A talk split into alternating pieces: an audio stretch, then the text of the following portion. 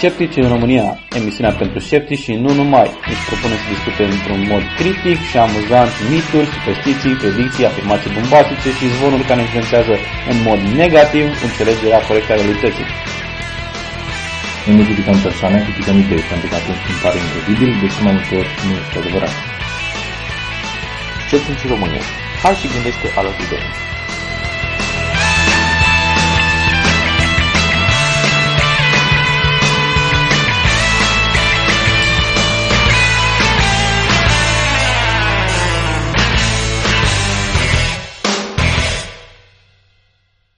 Salut, ascultați Sceptici în România cu Edi.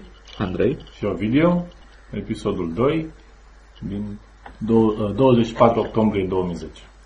Am mai trecut o săptămână, avem subiecte noi, calde. Și subiectele cu pricina, după cum am promis, primul va fi despre părerea doctorului Paulescu despre evoluție și ce, să zicem, greșeli a avut în înțelegerea teoriei evoluției. Apoi discutăm despre, continuăm practic un subiect data trecută cu nivelul educației în România și uh, apoi ajungem la un subiect despre care a ajuns uh, intens în presă în ultima vreme, uh, homeopatia și modul în care ne poate ajuta ea, cel puțin teoretic. Continuăm și încheiem, de fapt, cu un miracol islamic, bucăți de Coran pe un copil, bucă, versete de Coran care apar spontan pe un copil. Acestea fiind zise, haideți să trecem în, uh, În subiecte. în subiecte. Doctorul Paulescu este cunoscut ca inventatorul insulinei. Uh, A fost uh, un om de știință al vremii în care a trăit destul de uh, notoriu, destul de cunoscut, destul de apreciat. A trăit uh, între anii 1869 și 1931 și acesta uh, era, după cum se pare, era creștin și nu și considera că teoria evoluției era practic, e practic o metodă prin care creștinismul să fie uh, eliminat și să, nu știu, să se instaureze un regim ateist sau ceva de genul ăsta. Practic considera că teoria evoluției este un instrument al uh, ateismului. Lucru care m-a făcut să mă gândesc să pun în discuție acest uh, părerea doctorului Paulescu despre evoluție a fost un articol apărut în uh, ziarul online Curentul, numit Paulescu și Darwin. Uh, E un articol care a apărut prin februarie anul acesta.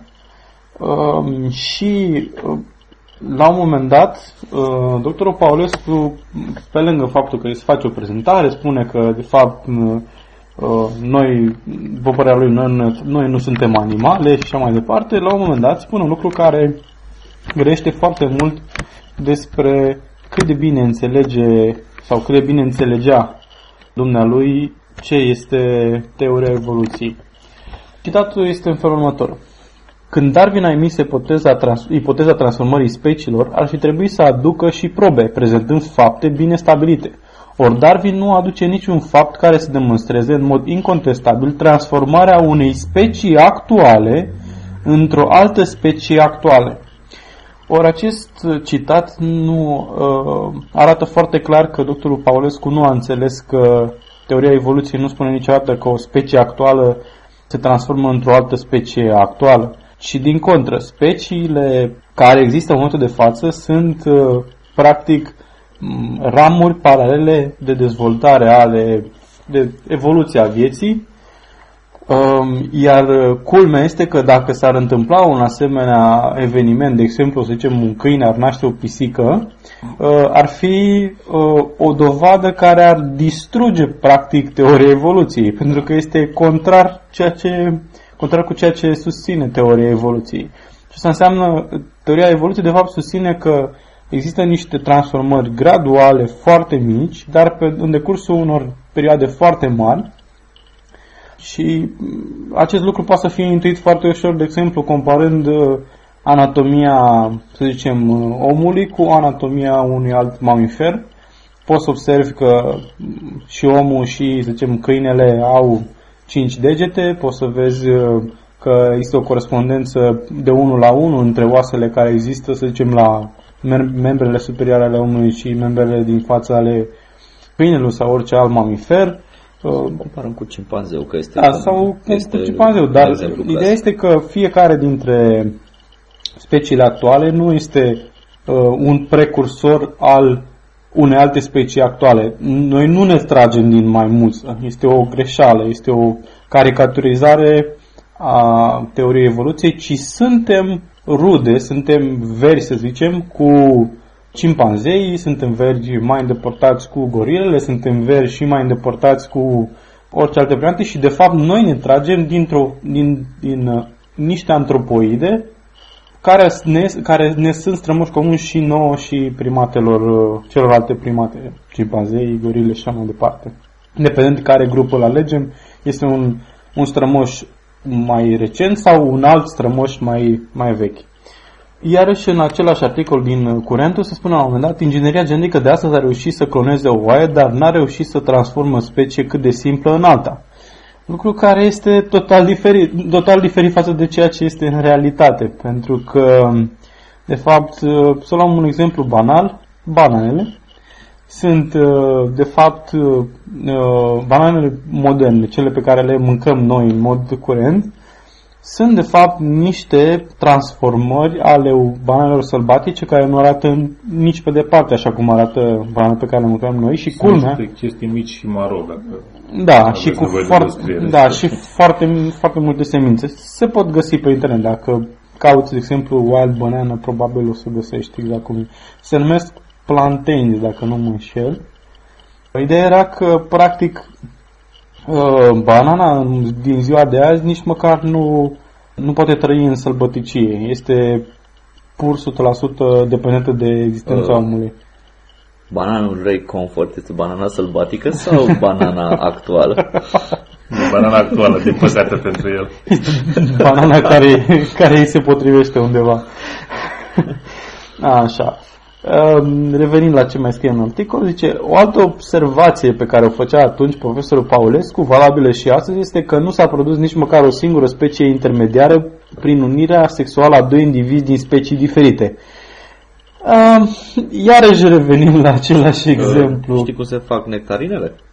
Ah, oh, snap. Prin uh, încrucișarea mărului cu piersicile? Da. Um, Dar clar nu există. Nu, nu există. Și mai mult de asta că există... Nu, știu, nu cred că există om întreg la cap care să spună că măgarul și calul nu sunt în specii diferite. Este adevărat că prin încrucișarea lor rezultă de cele mai multe ori... Ceva mai apropiat de măgar decât de cal. Da, dar este iarăși adevărat că fie sunt sterili urmașii direct sau sunt sterili urmașii de gradul 2. Dar iarăși este o înțelegere greșită pentru că într-o anumită specie, derivarea către o altă specie sau apariția unor diferențe de specie nu se fac prin încrucișarea cu indivizi din alte specii, ci prin alunecarea genetică a materialului într-o anumită direcție sau alta. De exemplu, recent a fost uh, uh, descoperită o șopârlă care e aceeași șopârlă care în populațiile care sunt aproape de câmpie uh, folosește eclozarea normală cu prin ouă, iar cele care sunt aproape de mai la, la o altitudine mai mare folosesc eclozarea internă. Practic, exact cum fac mamiferele. Păstrează puiul în interior, deci practic dau naștere la pui vii. Este chiar un exemplu de evoluție observată. Acum, cineva poate să spună, da, dar e totuși o pâlă. Da. Este și o pârlă. Însă tocmai asta spune teoria evoluției. Că lucrurile nu se întâmplă dintr-o dată. Nu, niciun câine nu o să nască o pisică. Exact. Pur și simplu se întâmplă gradual, gradual și da, dacă s-a întâmplat o modificare, poți să spui este totuși o pârlă. Dar după dar o mie sim- de modificări da. poți să spui că este o șopârlă? Da, este Totul, un fel de totul, șopârlă. totul, de fapt, se reduce până la urmă la cum definești termenul de specie. pentru că toată, exact. lumea, toată lumea vorbește despre specie, specie, specie, specie, dar e foarte greu să definești ceea ce înseamnă uh, specia. Și o definiție care este oarecum acceptabilă, în special pentru organismele care se produc sexual, este că niște indivizi fac parte dintr-o o anume specie dacă uh, sunt în stare, dacă, prin combinarea lor, sunt în stare să, să producă uh, uh, noi generații de indivizi care sunt viabili sau pe termen lung, în sensul că ori sunt ei viabili uh, ori, ori sunt ei viabili și sunt și fiilor sau deci nu, nu e ca în cazul catârului, de exemplu, care uh, în sine el mm, e un individ care poate să trăiască, dar nu poate să, pro, să aibă progenitori. Și culmea este că nici această definiție nu este, nu este satisfăcătoare pentru că de regulă populațiile care au material genetic care alunecă într-o anumită direcție sau alta, dacă sunt învecinate geografic, poate să zicem, e un caz cunoscut cu o serie specie de șopunle care sunt în California, care de-a lungul coastei au diferențe din ce în ce mai mari între ele, iar oricare două populații apropiate pot produce urmași viabili, care pot să fie încadrate în oricare din specie, dar uh, culmea este că populații care sunt la capetele uh, celor două, uh, celor mai, mai multe, cred că sunt vreo 5 populații, nu poate să producă Dar oricare dintre speciile respective poate să, poate să producă uh, urmași cu, viabil cu populația din apropiere. Cu vecinii. Da, cu vecinii. Da. da. Și tocmai asta, tocmai asta este un lucru care este esențial. La un moment dat, Uh, specia ajunge să alunge atât de mult față de specia de bază sau specia, specia inițială, încât nu mai poate să fie considerat parte din aceeași specie. Exact. Da, și ce nu a, de ce a greșit dr. Paulescu la momentul respectiv, în 1902, când și-a scris lucrarea, uh, poate fi atribuit atât, atât na, dorinței de a nu crede ceea ce a scris Darwin, pentru că avea un bias religios, să zicem, cât și datorită faptului că nu avea informația despre ingineria genetică da. care a ajuns totuși până la noi, adică suntem la mai mult de 100 de ani de atunci și ingineria genetică în acel timp era o teorie controversată. Era încă, încă se, se făcuse experimentele lui Mendel, care au pus bazele, dar nu, nu fusese încă redescoperite cum ar fi. Era încă un moment în care genetica nu era considerată un nu domeniu da, da, bine stabilit. Exact, regulile genetice nu erau bine stabilite. Era pur și simplu o teorie controversată și abia în 1915 a, a prins a și a pus bazele, da? Și a, pus, a fost uh, este o teorie, o teorie Din păcate însă teoriile lui Paulescu sunt încă citite și... Citate. Citate, da. Citite și citate de da, creaționiști. și fiind, tot uh, felul de oameni. Fiind uh, inventatorul insulinei, este nava amiral a creaționiștilor. Da, pentru că poate mulți oameni au impresia că dacă o figură de autoritate din domeniul medicinei își dă cu părerea de un domeniu care pare conex cu medicina, atunci automat ceea ce spune este valid. Da. Acest lucru nu este adevărat pentru că, de exemplu, chiar și un medic, să zicem, pediatru, chiar dacă își cu părerea, de exemplu, despre neurologie, este foarte clar că nu este un expert în domeniul respectiv și nu, în mod normal, un, un specialist în domeniul respectiv, sincer, ar trebui să se abțină comentarii de genul ăsta și să spună foarte clar, domnule, nu este specialitatea mea, nu-mi dau cu părerea în legătură cu lucruri care nu știu. Dar, la nivel informal, pot să spun că am studiat chestia asta, dar nu luați de bun ceea ce, ceea ce vă spun eu. Ceea ce se întâmplă aici este de fapt o eroare logică, argumentul din falsa autoritate. De, de asta, despre asta este vorba.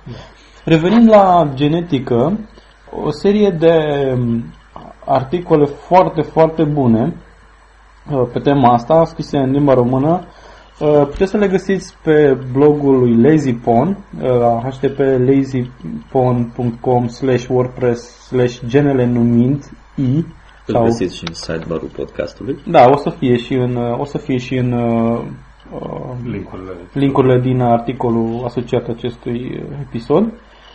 Uh, iar legat de celelalte argumente, să zicem, care le folosesc antievoluționiștii, unul dintre articole ar fi, bine, foarte multe articole se găsesc pe site-ul Altermedia. Puteți să găsiți foarte multe contraargumente într-un adevărat index al uh, pretențiilor creaționiste la www.talkorigins.org index CC care vine de la Index Creationist Claims. Deci, practic, este un, un, un întreg arsenal de pretenții care sunt foarte bine adresate. Ok, cam atât cu acest subiect. Haideți să trecem la următorul subiect legat de educația în România, practic continuarea discuției din episodul anterior. Da. Face parte din seria despre educație. Despre societatea românească, educație.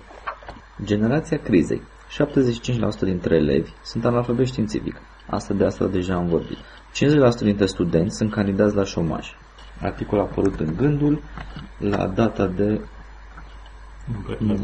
data de joi, joia, joia trecută. Joi. Joia trecută. Bine că este indicată ora. Ce făcut fără. Școlile române se golesc de elevi în ritm alert. Numărul profesorilor este în cădere liberă, rezultatele școlilor sunt în ce în ce mai proaste, iar pe ansamblu sistemul educațional din România deține unul dintre cele mai triste recorduri în Europa. Situația este recunoscută oficial de Ministerul Educației în raportul privind sănătatea învăț- starea învățământului, document care confirmă involuția din ultimii ani. Involuție pe care, de care am vorbit și noi. Da, și am vorbit și data trecută și, da, din păcate, cred că o să mai vorbim și alte dăți. Da, din nefericire.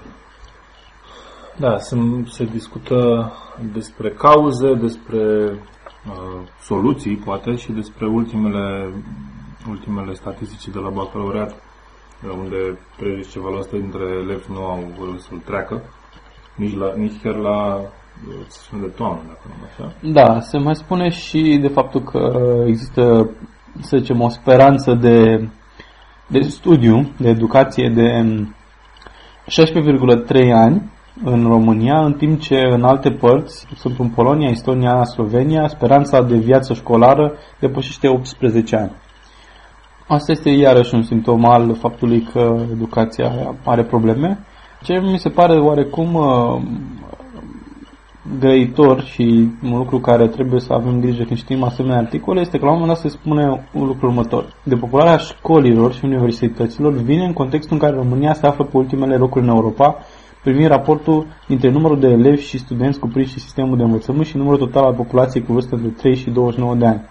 Concret, rata de participare la toate nivelurile de educație înregistrează înregistrată de România este de numai 56%, în condițiile în care media UE este de 63%.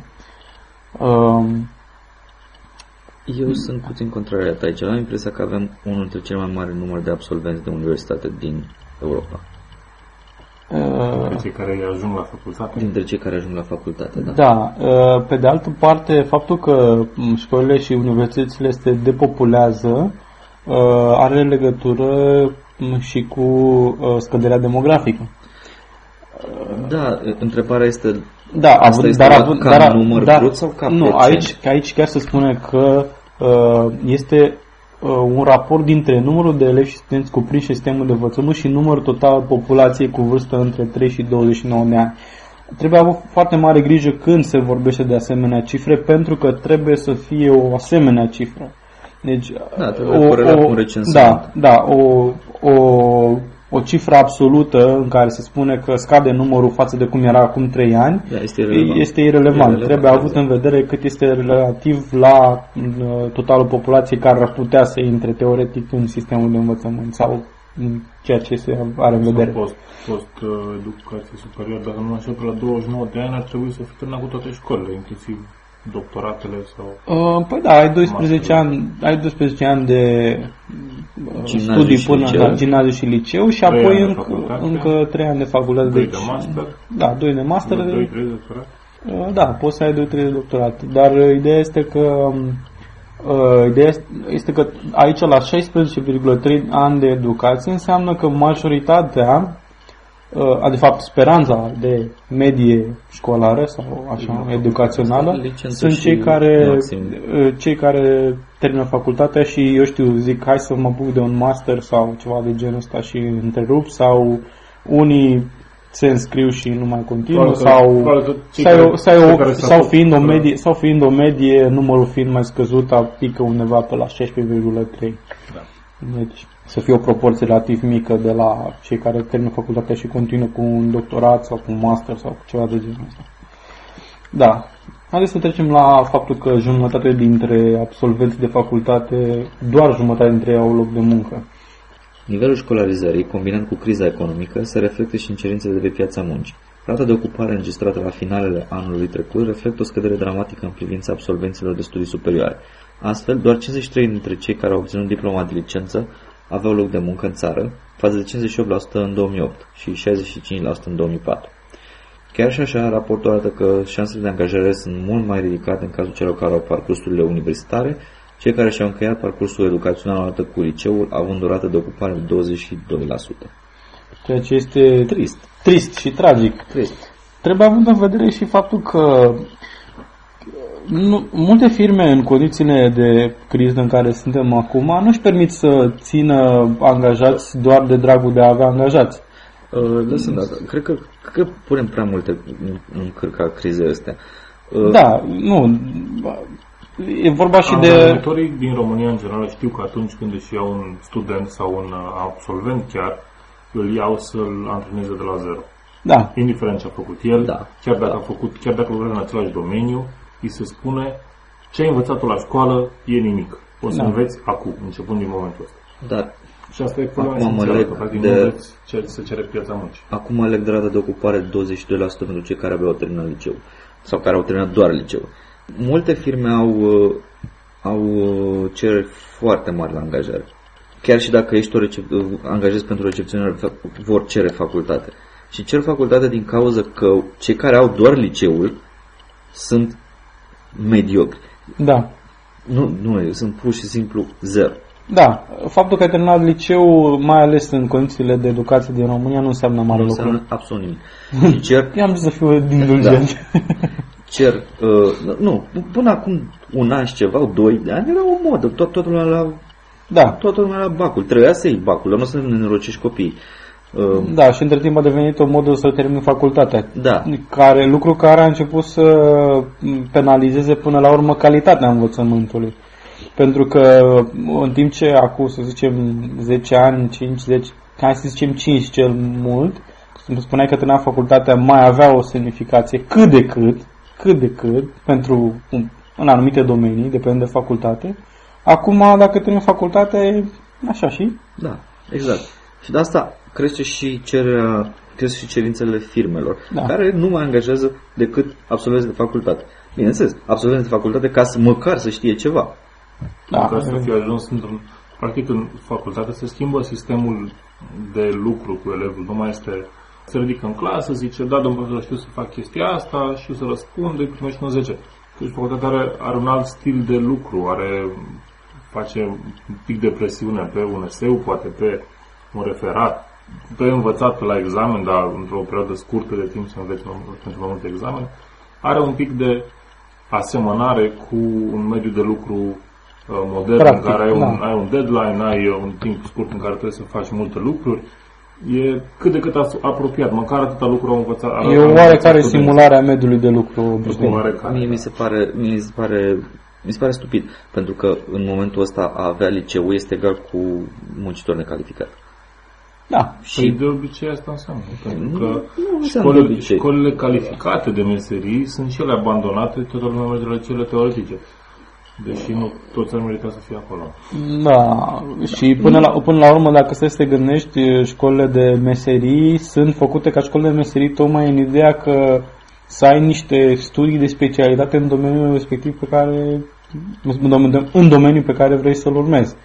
Și spre deosebire de facultate și na, facultățile obișnuite, aici chiar apare o, ac- o acoperire cât de cât uh, rezonabilă a forței de muncă din școlile de meserii, pentru că de cele mai multe ori persoanele care se implică și zic ok, eu vreau să mă duc la școala de brutărie sau așa, sunt persoane care știu ei pe cineva care are o brutărie și au nevoie de un brutar sau ceva de genul ăsta și își fac practic uh, de la bun început, înainte să intre în respectiva școală de meserie, ajung să uh, negocieze unde să lucreze după respectiv. Da. Sau, sau au avut o perioadă în care au lucrat uh, la negru sau au lucrat fără pregătire pe acolo și Școl- primi un- școlile de Da. meserii salariu sunt, mare. într-adevăr, poate că cei cu din școlile de meserii au un succes mai mare la angajare, tocmai din cauza că da, sunt... uh, pornesc cu planul făcut. Da, pornesc cu planul făcut. Ok. Oricum, nu au nicio valoare academică școlile de meserii, asta e evident. Și să nu, spre cererea de să piață. nu uităm să menționăm faptul că totuși mulți dintre tineri uh, își urmează, să zicem, părinții prin alte țări, au uh, termină liceul, să zicem, și poate încearcă să meargă la facultate în, într-o altă țară, poate unde sunt părinți din Spania, în Italia, unde mai sunt, poate contribuie și asta la nivelul de abandon post-liceu. Uh, da, e posibil și e posibil să mai apară Ma, și alt... greu, alt... alt... greu, pentru că școlile, facultățile în alte părți sunt scumpe. Sunt. Da, dar măcar, stau, adică măcar sunt în altă parte, pot să facă facultatea oricând. Da, și dacă, de uh, exemplu- sunt cu părinții și pot să se angajeze imediat după liceu. Chiar și necalificați, fiind doar în altă țară. Da, nu știu, nu există o statistică. Da, fac. Uh, o greșeală care am văzut-o făcută destul de frecvent de unii dintre comentatorii la articole de genul ăsta este A, că ministrul e de vină. Lucrul ăsta e de dreptul hilar, pentru că de cele mai multe ori ministrul în funcțiune este în funcțiune de vreo o jumătate de an, de doi ani sau de... Nu cred că a existat vreun mandat de ministru care să dureze în România mai mult de Mai mult de un an greu. un an, doi sau ceva de genul ăsta și... A fost Andrei Marga, parcă a durat mai mult. Na, în orice caz, e- Să zicem că au, au fost, dar Dar ideea este că nu poți să pui pe scârca unui singur om care și-a început mandatul relativ recent eșecurile unui întreg sistem care a fost bătut și agresat în toate Exact. felurile timp de 20 de ani. Plus că gândește că cei care de care vorbim în, în momentul ăsta că sunt la facultate sunt cei care au intrat în sistemul educațional prin 95, 96, chiar mai jos. Da, și atunci nu învățau cum să 94. promoveze diverse metode ciudate prin școală sau Deci nu diverse... Nu Eu este, încercam să fac o trecere la următoarea rubrică.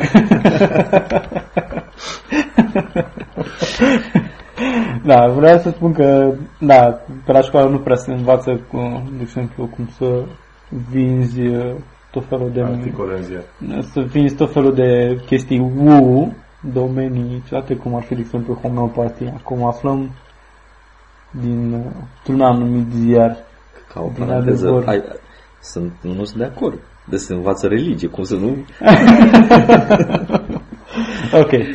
Ovidiu, ia spune-ne cum e treaba cu articolul da, în, ăsta. uh, într-un uh, articol din Adevărul, Claudia Georgevici, care lucrează la, cum să numi, rubrica de sănătate din Adevărul, uh, ne explică despre cum ne ajută homeopatia să ne tratăm copiii. Mă rog, discută despre ce, ce boli ar fi uh, tratabile, despre întărirea imunității cu, cu tratamentul. Întărirea imunității. Eterna întărire a imunității. Întărirea imunității. Da, Ar merita să facem o, o divagație pe tema asta. Uh, Tratați, tratați evident colicile, colicii sugarului, face tot felul de, de lucruri bune în cazul examenelor, lucruri dentare, tulburări endocrine, uh, tiroidine și pancreatice. Esențial, a, mai este o chestiune, se pot preveni rețele frecvente și eventuale complicații ale bolilor copilăriei, rujolă, oreion, rujeolă, rubeolă, oreion, rujolă și varicelă. Terapia fiind de folos și în sinuzită, otită, amigdalite, vegetație adenoide, polipicopilăria asta, bronșită și astm bronșic. Astea toate informațiile vin de la medicul pediatru Adrian Dumitescu, care Adrian Dumitescu are uh, specializare în homeopatie. Specializarea în homeopatie, având în vedere că nu există nicio facultate sau un organism de învățământ respectabil care să ofere Ba, specialitate, respectabil am spus. Uh, Colegiul Farmaciștilor din România uh, aprobă diplomele de specializare în homeopatie acordate de Asociația Română de Homeopatie. Aprobă? În ce Le, sens? le consideră valide. Pentru farmaciști? Pentru oricine face cursurile. Sunt cursuri de 3 ani, ținute de Societatea Română de Homeopatie și la final se primește diplomă de specialist în homeopatie, care diplomă este recunoscută în Ministerul Educației, în Ministerul Muncii, în Ministerul cuiva. Ministerul Ok, care dar a- în ce sens recunosc farmaciștii diplomele astea? În, Ca- uh, în sensul că e o medici- specialitate? cole- Colegiul Medicilor și Farmacistilor. E o chestiune comună. Uh, și le recunosc în sensul că e specialitatea medicinei. Asta este, este ce spun eu. Numai în România. Exact. Este o, o chestiune unică. În fapt, nu cred că e unică, dar este... Adică își își Da. pot pune doctor în În- față. De exemplu, Da. în, în, Nu, în țări civilizate, că nici nu pot să zic că sunt mai civilizate, că sunt, ele sunt civilizate, așa, de exemplu în Marea Britanie, oamenii chiar acum fac în, sunt în proces de a elimina uh, subvențiile pentru spitale bazate pe homeopatie și tratamente bazate pe homeopatie Deja sunt din peste- fondurile publice. Deja s-au închis spitale homeopate. Da, iar noi, Noi cred, cred, că, suntem cred, în că plină recent, extindere. cred, că, cred că recent am citit despre o universitate de medicină din Iași care Da. se gândește să pună niște Da. cursuri de homeopatie. Nu Carol la vila noastră. În, în, da, în Iași era așa. În Iași? Da, în cu Iași. homeopatie. Ok. Bun, Ok. revenim la articol și... Și, desigur, articolul spune, haideți să discutăm scurt, ce este homeopatia. Uh, Este o terapie inventată de uh, dr. Hahnemann în 1800 și ceva. Spre binele lui, el a inventat o terapie non-invazivă, cum erau cele din timpul respective, când pacienții erau sângerați până aproape mureau sau Da, trebuie să spunem că pe vremea aia nu exista medicină în sensul în care îl cunoaștem, cunoaștem Da. medicina acum. Erau, uh, practic, în 1800 și ceva, se folo- 1853, dacă nu zic greșit, uh, medicina era o formă de... era identică cu ce se practica în vremurile lui Hipocrat, adică se trata după miasme, după tipurile de sânge, după uh, se situația de sângerări, ba cu lipitori, ba cu... Nu. Da, și, și, a fost, și a fost o perioadă de, să zicem, explorare a domeniului. Au apărut tot felul de ipoteze și teorii nesubstanțiate. cum Medicii că- vremii și-au dat seama că metodele de tratament curente nu dau rezultate și au Da, încercat și au să... încercat să rezolve... Exact, să- Da, și Hanuman a fost unul dintre cei care a venit cu o asemenea treabă. Cu asemenea idee. Da, s-au Da. da. multe idei prin acea perioadă, uh, inclusiv uh, chiro, Chiropraxia, cred că tot chiropraxia, atunci, da. traducerea, da, și homeopatie. Bun, homeopatia spune că uh, dacă iei un, există un uh, produs natural care cauzează noi simptom unui om sănătos, respectiv, uh, zicem, un ardei te face să un ardei iute te face să te doară limba de la capsaicină.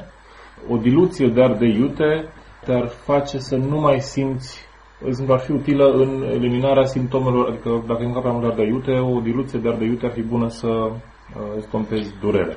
Și nu numai atâta, e vorba, de exemplu, de boli în care apare un simptom similar cu asta. De zicem, uh, eu știu, uh, ai nu știu, o iritație a, a limbii, în care nu se știe de la ce, ai, se întâmplă A, să exact, ai da. A- Asta uh, înseamnă limba și- homeopat. Tratarea simptomelor cu substanțe care produc acel simptom. Da, homeo de acolo, aia este ideea de Exact. Și la homeo. alopat înseamnă tratarea simptomului cu substanțe care, Care contrare, da. celui, Da. da. care, Așa, cel care și- produc simptomul. Diluțiile, din păcate, pentru teoria aceasta, diluțiile homopate au ajuns la niște...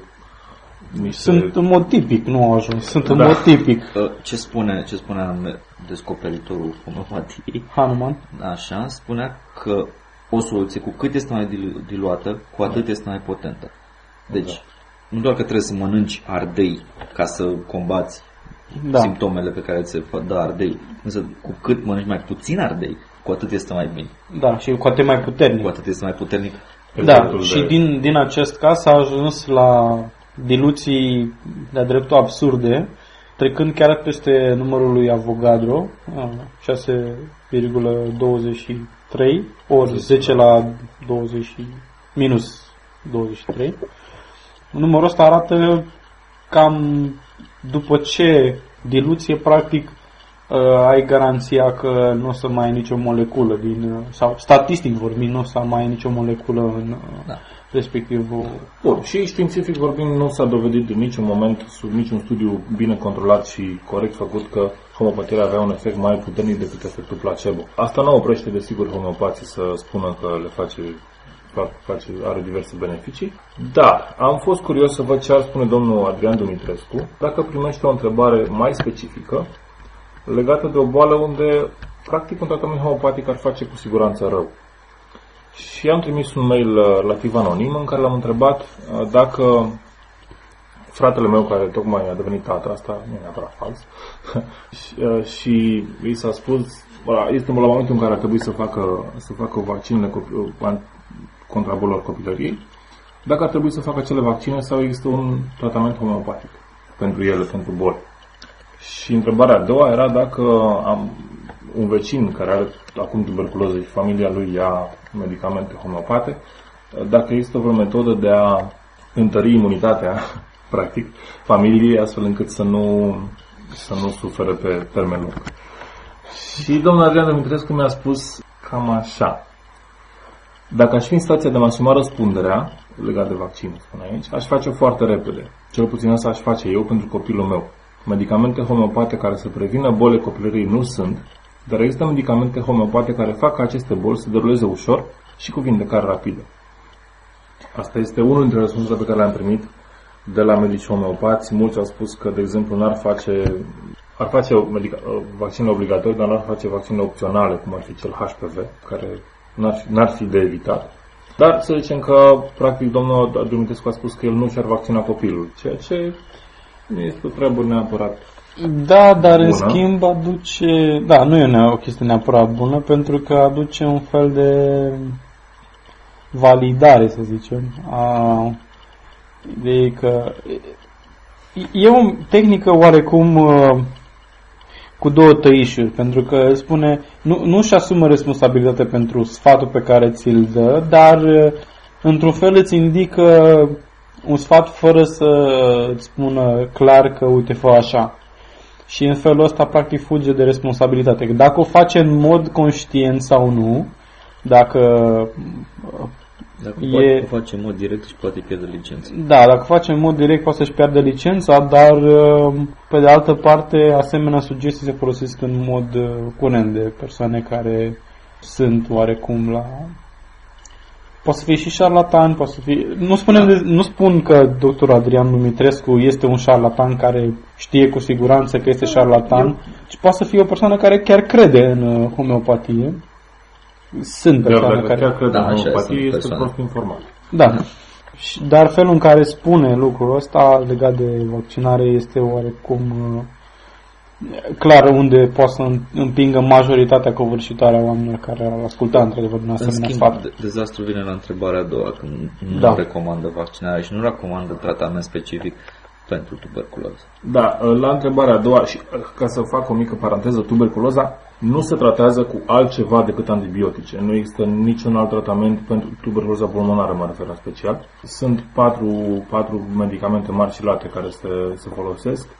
Uh, ele se iau în anumite doze, recomandate de medicul specialist, într-o anumită combinație, după ce se descoperă ce funcționează pentru, pentru infecția respectivă, și se iau timp de șase luni, fără pauză, fără, fără sărituri, fără, fără niciun fel de scuză acele medicamente trebuie luate, altfel legea și uh, boala vor evolua, vor evolua. Legea spune că vei ajunge la închisoare dacă nu ții medicamentele pentru că devii contagios. Sau, cel puțin, dacă ești contagios, ești în primele luni ale tratamentului și nu ții medicamentele, vei ajunge la închisoare, în primul rând. Și uh, în cazul al doilea, dacă nu ții, dacă e medicamentul o vreme și apoi renunți, boala va, va evolua într-o bacteria va evolua pentru că nu mai este lovită de medicamentele pe care le-ai luat până atunci. Boala va evolua într-o chestiune numită multidrog rezistență, care este mult mai greu de tratat, mult mai scump de tratat. Medicamentele antibiotice normale sunt, sunt destul de ieftine, mult mai scump de tratat și șansa de supraviețuire este mult mai mică, undeva pe la 30%. Asta o spun, e foarte important să se ia medicamentele. România este pe locul 2 în toată Europa, nu în Uniunea Europeană, în toată Europa, ca incidență a, a tuberculozei după Kazakhstan. Ca să vă dați seama ce... Unde ne încadrăm. Unde ne încadrăm. Da, este. Este Dacă nu e Kazakhstan, e Kyrgyzstan. Am văzut să zice la ultima oară în 2007, dar mari schimbări nu cred că au fost. Pe scurt, suntem în companie bună. Da. Uh, așa, și răspunsul la întrebarea a doua, legată de, de vecinul cu tuberculoză lui Adrian Dumitescu, a fost așa. Se poate administra medica, medicamentul homeopat Bacilinum CH200, adică o diluție de 200 de ori a sputei unui pacient bolnav de tuberculoză, ca să știți ce este Bacilinum. Uh, și uh, ideea de diluție de 200 de ori înseamnă o diluție uh, de 1 la 100, dacă nu mă înșel, este în cazul... Nu, este 200% acolo. 200, adică de 200 de ori de ori 100. Da, exact. exact. Deci fiecare de diluție este o diluție de 1%. Exact. O picătură, 900 de picături. Da, 200 de exact. exact. Ceea ce înseamnă că uh, nu mai este nicio șansă să fie nici măcar bacteria mică și... Da, se poate face un calcul și se...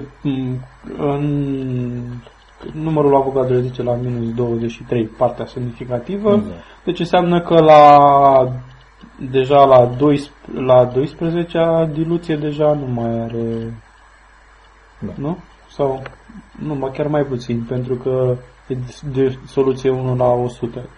Da, deci mult mai jos. Da, se poate face un calcul. Se poate face un calcul, oricum nu mai este nimic, niciun, niciun Statistic vorbind, produs care să aibă efect, oricum n-ar avea efect.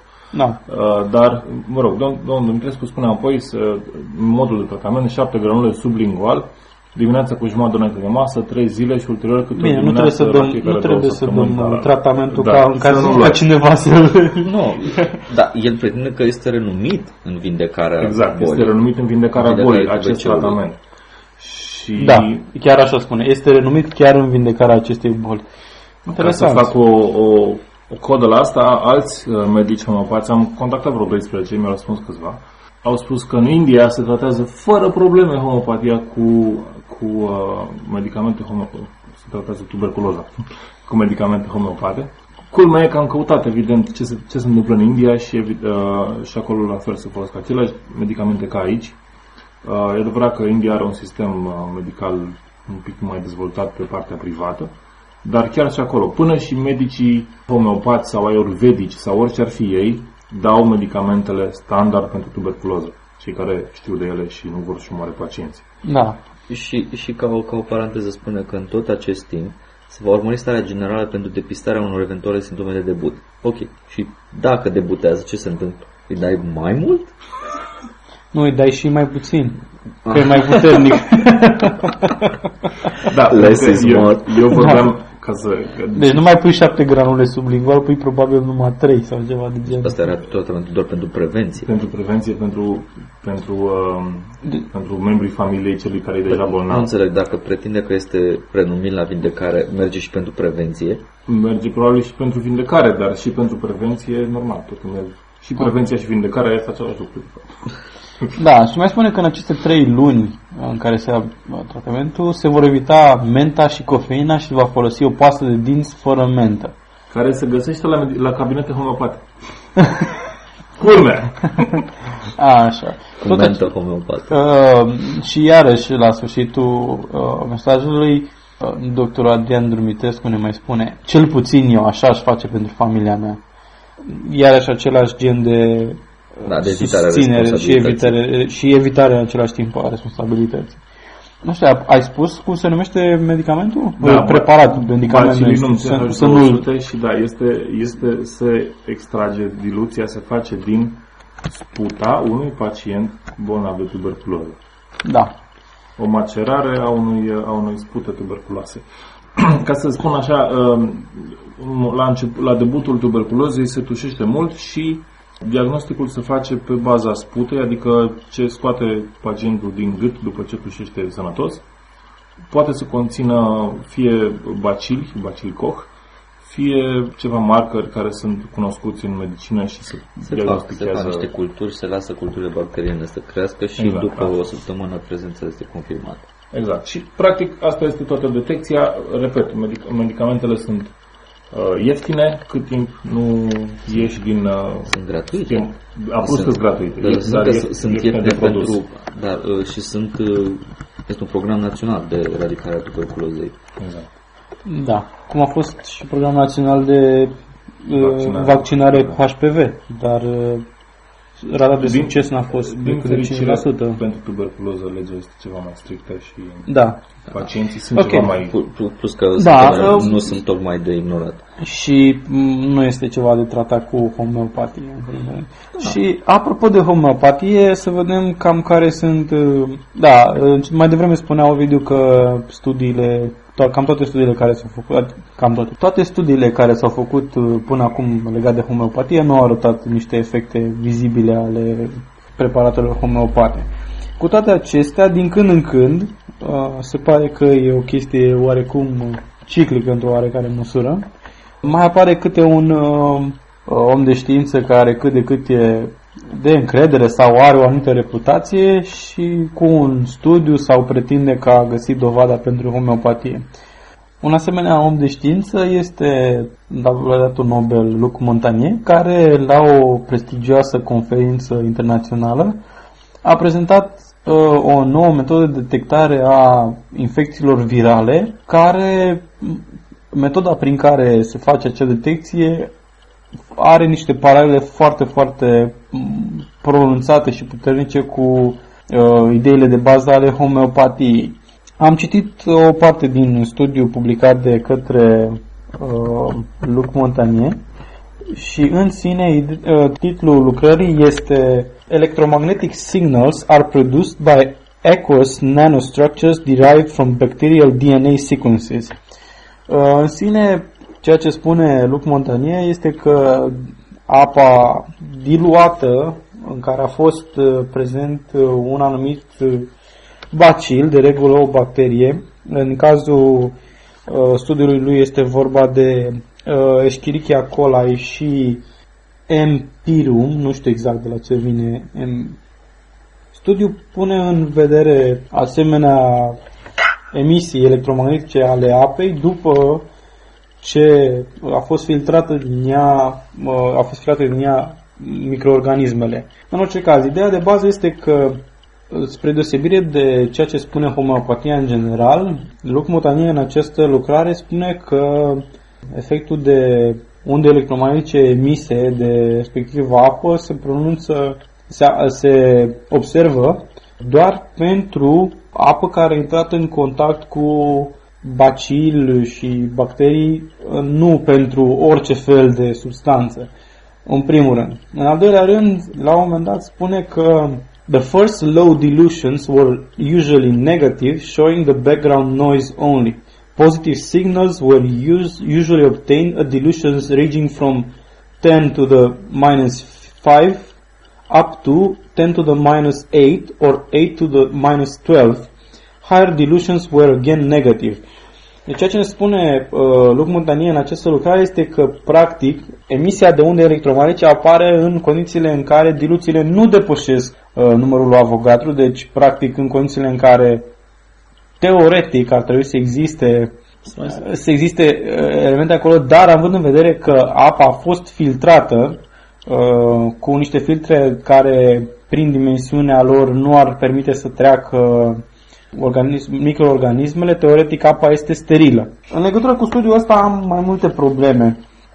Uh, una din ele este că Având în vedere că a sugerat că apa poate să rețină proprietățile substanței cu care a intrat în contact, am fost foarte curios să văd felul în care a făcut uh, detecția și uh, măsurarea acesteia și pentru o fracțiune de secundă uh, mi s-a aprins un semnal de alarmă în momentul în care am citit pasajul în care spune că pentru măsurarea undelor electromagnetice a folosit un dispozitiv care a fost inițial proiectat de către Benveniste și de Cole în lucrările din 1996 și 2003.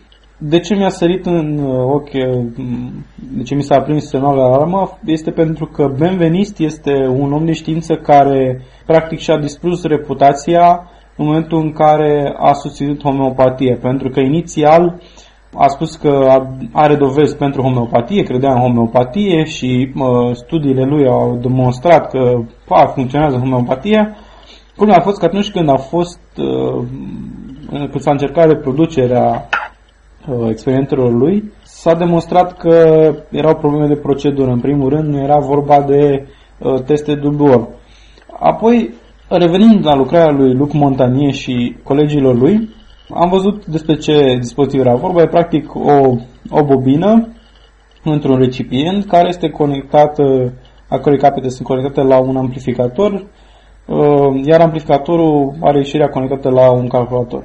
Uh, ideea este că în uh, bobina respectivă se introduce flaconul cu apa filtrată, amplificatorul aplică semnalele și se, apoi se înregistrează dacă apar respectivele unde electromagnetice de frecvență joasă. Problema care am văzut-o aici este că studiul nu este niciun caz de tip dublu orb, pentru că în niciun moment nu am văzut uh, scris că Uh, ar fi folosit apă care nu a intrat în contact cu bacteriile respective, încercarea de comparație cu uh, o mostră de control, să zicem, este practic măsurarea în gol.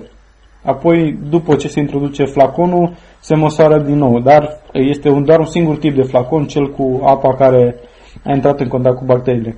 Ori lucrul ăsta nu este corect, pentru că în momentul în care vrei să faci o comparație, trebuie să faci o comparație cu o substanță care în mod normal nu ar trebui să aibă aceleași efecte. Pentru a fi corect, ar trebui să fie comparat cu un flacon care era pur și simplu cu apă sterilă, dar care nu a fost pusă în contact cu uh, respectivele bacterii. Asta, asta ține foarte mult de calitatea studiului. Uh, nu sunt un nu sunt om de știință, dar uh, atâta lucru măcar știu și eu, că testele trebuie să fie dublu orb. Și clar, și dacă s-ar fi făcut lucrul ăsta, nu ar fi fost, nu ar fi ținut de faptul că testul este de tip dublu orb sau nu.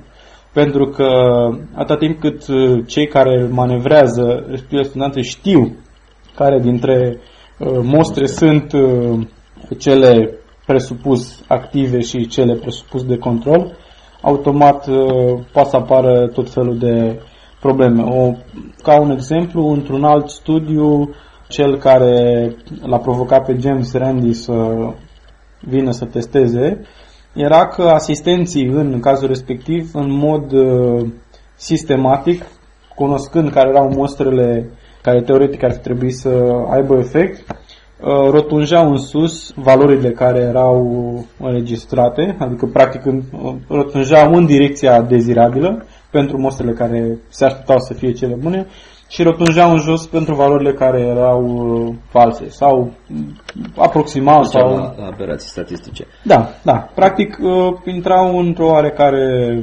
zonă de influență emoțională, atașament emoțional față de tratamentul respectiv. Vrei să zici ceva? Da, vreau să spun că Studiul vine într-un moment extraordinar de bun pentru societatea homeopată din Marea Britanie când se discută acum la nivel național când să se retragă, să se retragă finanțarea.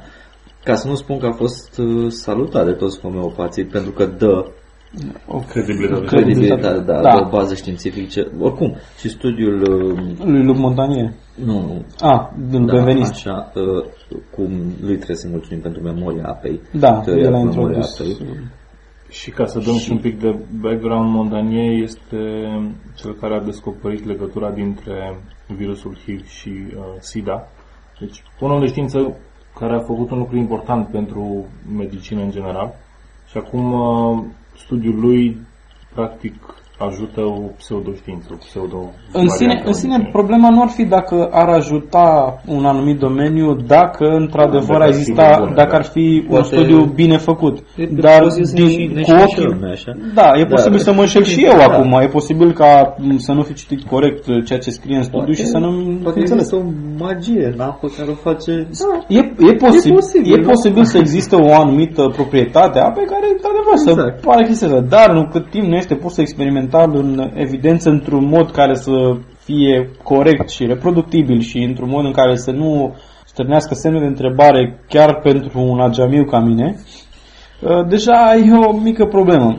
Foarte interesant în studiu, pentru că mm, chiar mi s-a părut uh, destul de interesant ce, ce scria în studiu, este că pentru diluții relativ joase, adică 10 la minus 3 sau sub 10 la minus 3, Uh, nu apăreau frecvențele, dar pentru frecvențe, pentru diluții mai mari, între 10 la minus 3 și 10 uh, la minus 8, în alte cazuri 10 la minus 12, dependent de ce bacterie vorbim, atunci apar vibrațiile de frecvență joasă în studiul Montanie, dar peste această valoare nu mai apar uh, vibrațiile și o explicație pe care încearcă să o, dea, să o dea Luc Montanie este că pentru diluțiile relativ mici, uh, adică cele care conțin uh, foarte multă, teoretic, nanostructuri, ar fi că practic uh, se burează unele pe altele respectivele emisii și rezultă un fel de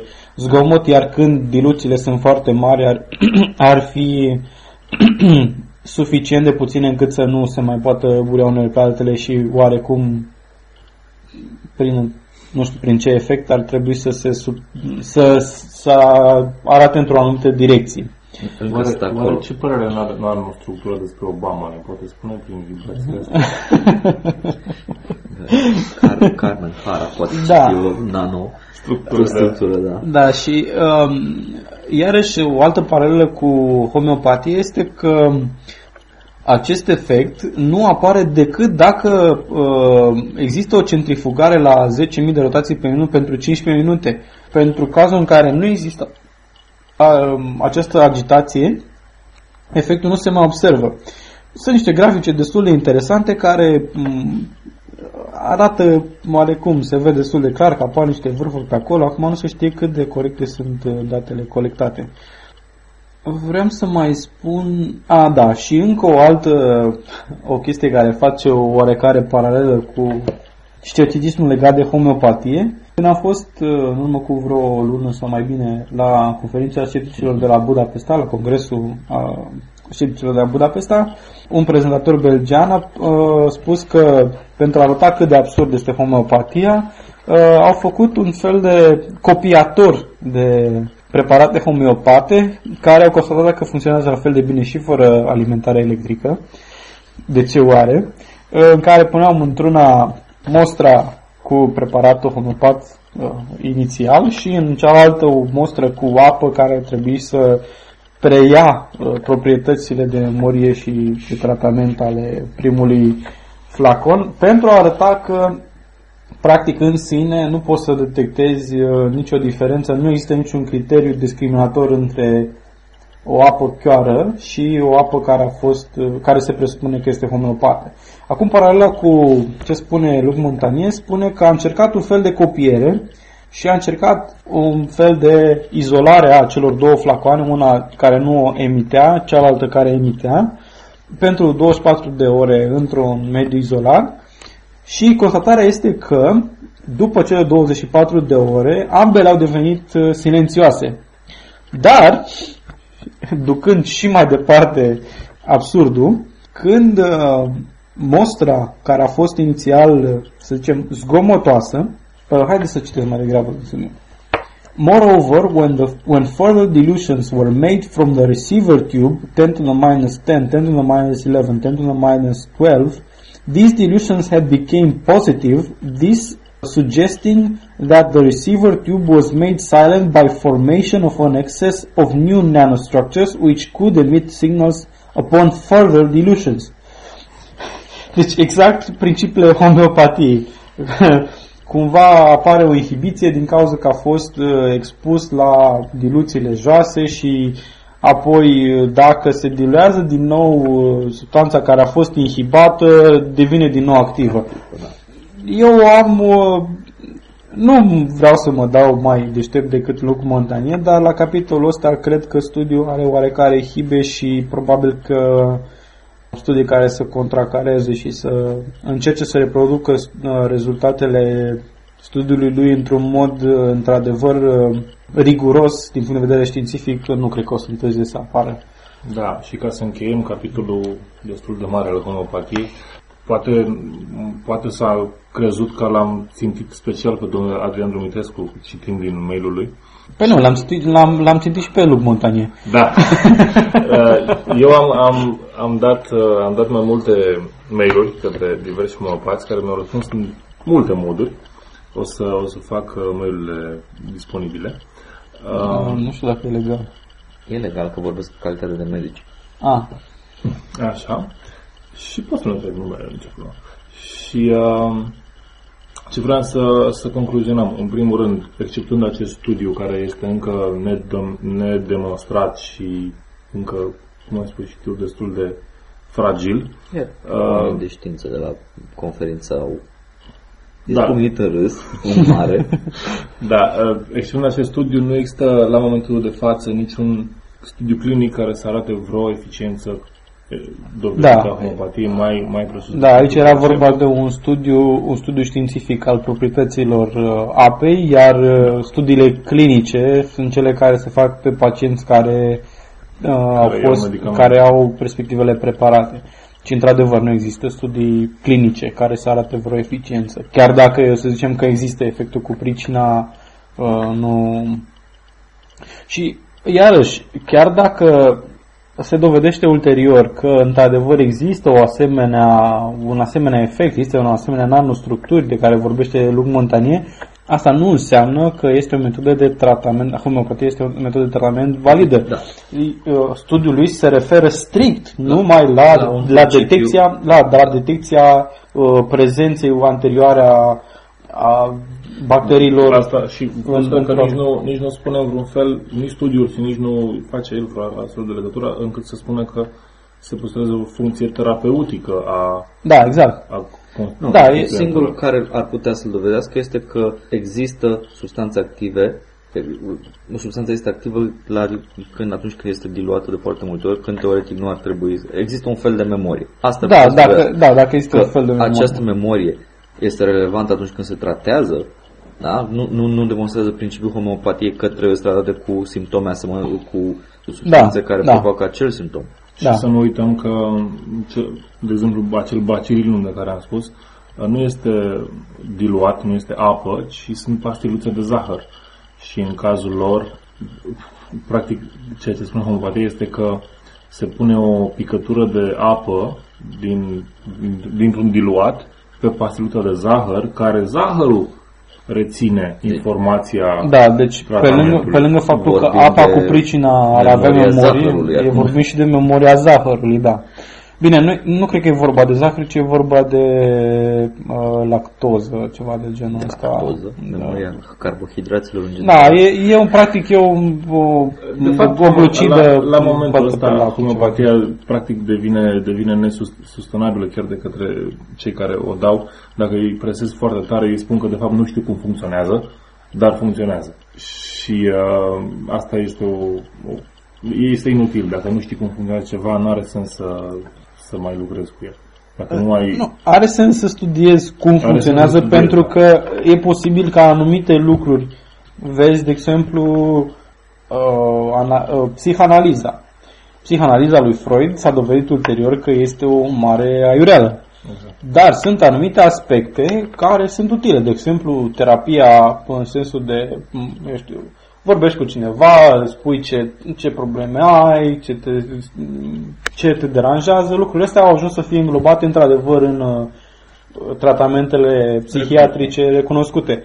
Deci poate să fie anumite lucruri care să fie valide într-un anumit, într-o idee care este foarte largă, dar are, în genere, sunt aiurel, dar poate să fie anumite secțiuni din lucrul ăla care să fie valide. Okay, exact, da. exact cam cum sugerează studiul lui Motanian despre care încă Poate că o, secțiune, o, o, o secțiune este validă, dar asta nu validează întreg da, exact, exact. homeopatie. Este practic... Și, la un moment dat homeopatii spun și că se transferă energia uh, energia tratamentului se transferă în molecule de zahăr. Chestia care este ridicolă este cu totul ridicolă, nu, nu se transferă nicio energie a nimănui. Dacă e vorba de energie, ar fi bine să arunci un cristal acolo. Face, face minuni. ok. Acum că am vorbit de homeopatie destul de mult timp și lucruri care mm, au oarește dovezi și, uh, sau pretind că au oarește dovezi, acum să vorbim și despre ultima temă a emisiunii de astăzi și anume despre un bebeluș, un copil de pe undeva de prin regiunea Dagestan, parcă, din Rusia, pe care pretind părinții lui apar în mod uh, spontan tot felul de versete din Coran. Această știre și evenimentul în sine a apărut undeva prin uh, octombrie-noiembrie anul trecut, în 2009, și ceea ce apare pe pielea copilului respectiv uh, sunt lucruri destul de complexe încât nu poți să le confunzi, să spui că, ok, pare idolie. Să, știu, sunt niște șabloane sau niște lucruri care parcă ar fi ceva de genul ăsta. Dar, în schimb, copilul s-a născut cu un semn care chiar este un exemplu de paridolie, pare că are undeva pe bărbie un uh, semn care foarte ușor poate fi citit în arabă ca fiind Allah. Dar uh, cuvântul pentru Allah, Dumnezeu în uh, arabă, este un model foarte ușor de văzut, foarte, un, e foarte simplu. Și din cauza asta a fost întâlnit și în uh, Uh, bucăți de pepene, de, exemplu. de pepene, bucăți, nu știu dacă a fost pe coada unei câine, dar uh, în secțiunea unei roșii, în uh, Cred că am văzut la un moment dat și ceva într-o bucată de carne de oaie sau ceva de genul ăsta. Ar fi fost interesant dacă era într-o bucată de pulpă de cred porc. Că, cred că putem găsi în, uh, și în carne de porc, dar ar fi șaitan care l-a Da. da. clar. Da, și și nori și așa mai departe. Dar în cazul acesta e vorba de versete întregi. Inițial, deși inițial textele erau uh, relativ uh, simple, au devenit din ce în ce mai complexe. Iată ce spune unul dintre articolele pe tema asta. There is an Allah writing on his chin. Ali was born premature with coronary heart disease and skin. Nu știu exact, probabil că era și ceva skin disease. Doctors warn that she might live only two or three days. Sometimes it's shown on the stomach's hand and the head before it finally faded a few days. Uh, uh, textul este, este o, pe care l-am citat este într-o engleză de-a dreptul oribilă și este de pe blogul unui musulman. Este, Dar ce e interesant, da? pot să punctez că Allah a ajuns, a, s-a revelat umanității pe un bebeluș care o să moară în două, trei zile. Da, uh, Ziceți că este o minune mai... Nu, asta este, nu, bebelușul nu a murit, tocmai cred că asta este un fel de inflamare a mitului, pentru că de regulă atunci când se pretinde că e o minune, spunea, uite, s-a întâmplat chestia aia și în ciuda ceea ce spun doctorii, ei au văzut că e o minune și așa Ok. mai departe. Da, ideea este că într-adevăr pe bărbie, confirmă că pe bărbie într-adevăr scrie Allah, dar după cum am spus e un lucru foarte simplu, care de fapt este un hematom, după cum spun doctorii, de culoare m, albăstrui purpurie, iar despre versetele cu pricina spune așa Usually these signs appear twice a week on the night between Monday and Thursday and Friday. Iarăși engleză oribilă. Ali always feels sick when it appears. She was crying and the temperature rises. Evident, în momentul în care apar niște iritații ale pielii, probabil copilul nu se simte chiar foarte bine. Iarăși, momentele în care apar, bine, nu e foarte clar între ce zile apar din cauza englezei oribile, uh, dar din reportajul de la Reuters nu am uh, văzut să scrie ceva, să rezulte ceva de genul ăsta. Probabil că, uh, din câte am văzut, era ceva legat de apariția lor înainte de ziua de vineri, care este ziua de rugăciune. În, uh, e un fel de duminică a musulmanilor. Așa. Sabatul musulmanilor. Uh, și este de așteptat ca în momentul în care apar niște iritații ale pielii, copilul să fie agitat și să plângă. Am o teorie foarte scurtă despre de ce se întâmplă copilului. Să zicem că este într-adevăr foarte bolnav și mama, o femeie normal religioasă musulmană, îi face semnul lui Allah undeva pe mână, pe burtă, pe ceva. Tatăl ea pleacă după aia. Copilul se simte rău, s-a, s-a fost iritat cu degetul mamei, dar mama zice că îl ajută făcându-i semnul ăla.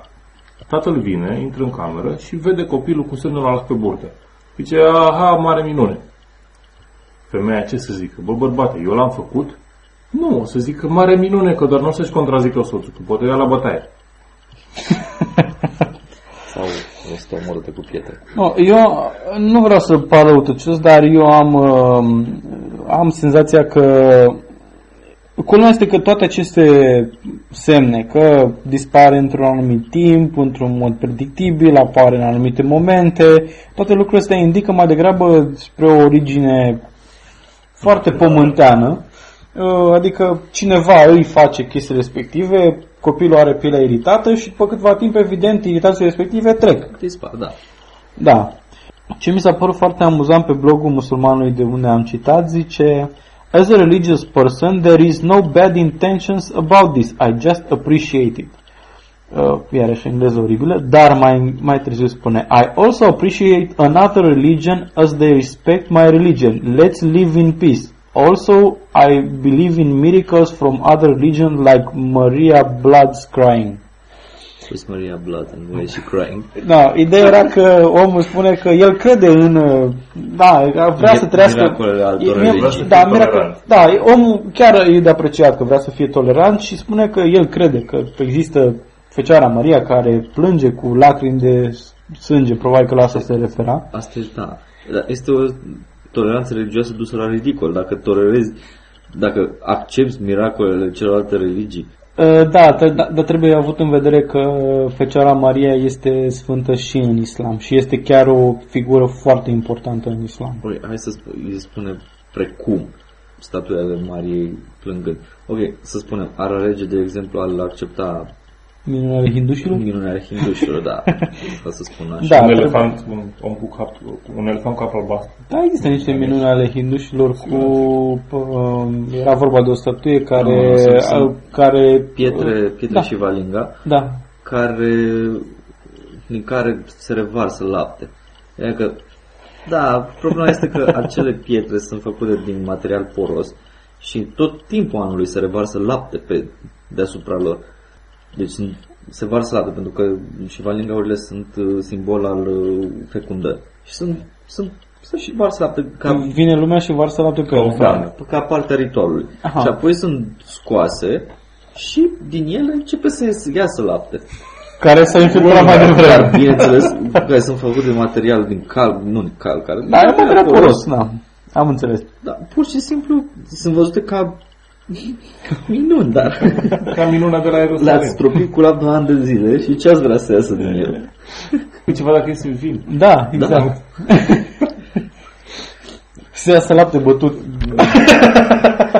da, da, da. Să iasă vin. Bună minunea, grăgine proastă. ok. Cam asta este. Pe scurt, da, nu, nu, nu cred în minunea asta islamică. Minunea, minunea islamică cu zeul care alege să scrie Da, copil, și, da, și scrie un copil dintr-un colț, să zicem, de lume, da. în propriu zis colț, că, da, știm cu toții că... Să, să oprească un... Da, să nu se detoneze bomba, asta ar fi o minune extraordinară. Asta ar fi o, o, o problemă tehnologică, nu cred că am... Da. Nu, ă, deci să apară scrisul pe un copil de undeva dintr-un colț foarte problematic din punct de vedere economic, într-o anumită zonă unde lumea e săracă și foarte religioasă. Ok, să zicem că păi, ar exista din cauza că religioși, dar Știi Totuși, de ce nu poate să facă Allah sau Dumnezeu niște semne care să le vadă toată lumea concomitent? No, ar fi o mult mai relevant să apară versete islamice pe un copil european care nu are nicio treabă cu islamul, de exemplu. Da, posibil. Uite pe tine, de exemplu, la care apărea Dar nu sunt copil. Toți suntem copii Ești cuiva. copil, da, copilul cuiva. nu mai cât Da, dar apărea pe fruntea ta mâine un verset islamic, la probabil că ai spune Dude, dude, da. ce ai, ce ai fumat? Dude, haideți să ne convertim că e de rău. da. Cam atâta. Noi am fost uh, sceptici în România. În video. Andrei. Și Edi. Până data viitoare vă spunem la revedere și audiție plăcută Așa, audiție plăcută și rămâneți sceptici. Da. Gândiți, gândiți critic. Cu gândiți noi. critic. Și fără noi. Da. Și nu, mai, mai bine cu noi. Mai bine cu noi. Că și noi gândim critic. Dacă gândiți în același timp, gândiți cu noi. Ei, la revedere!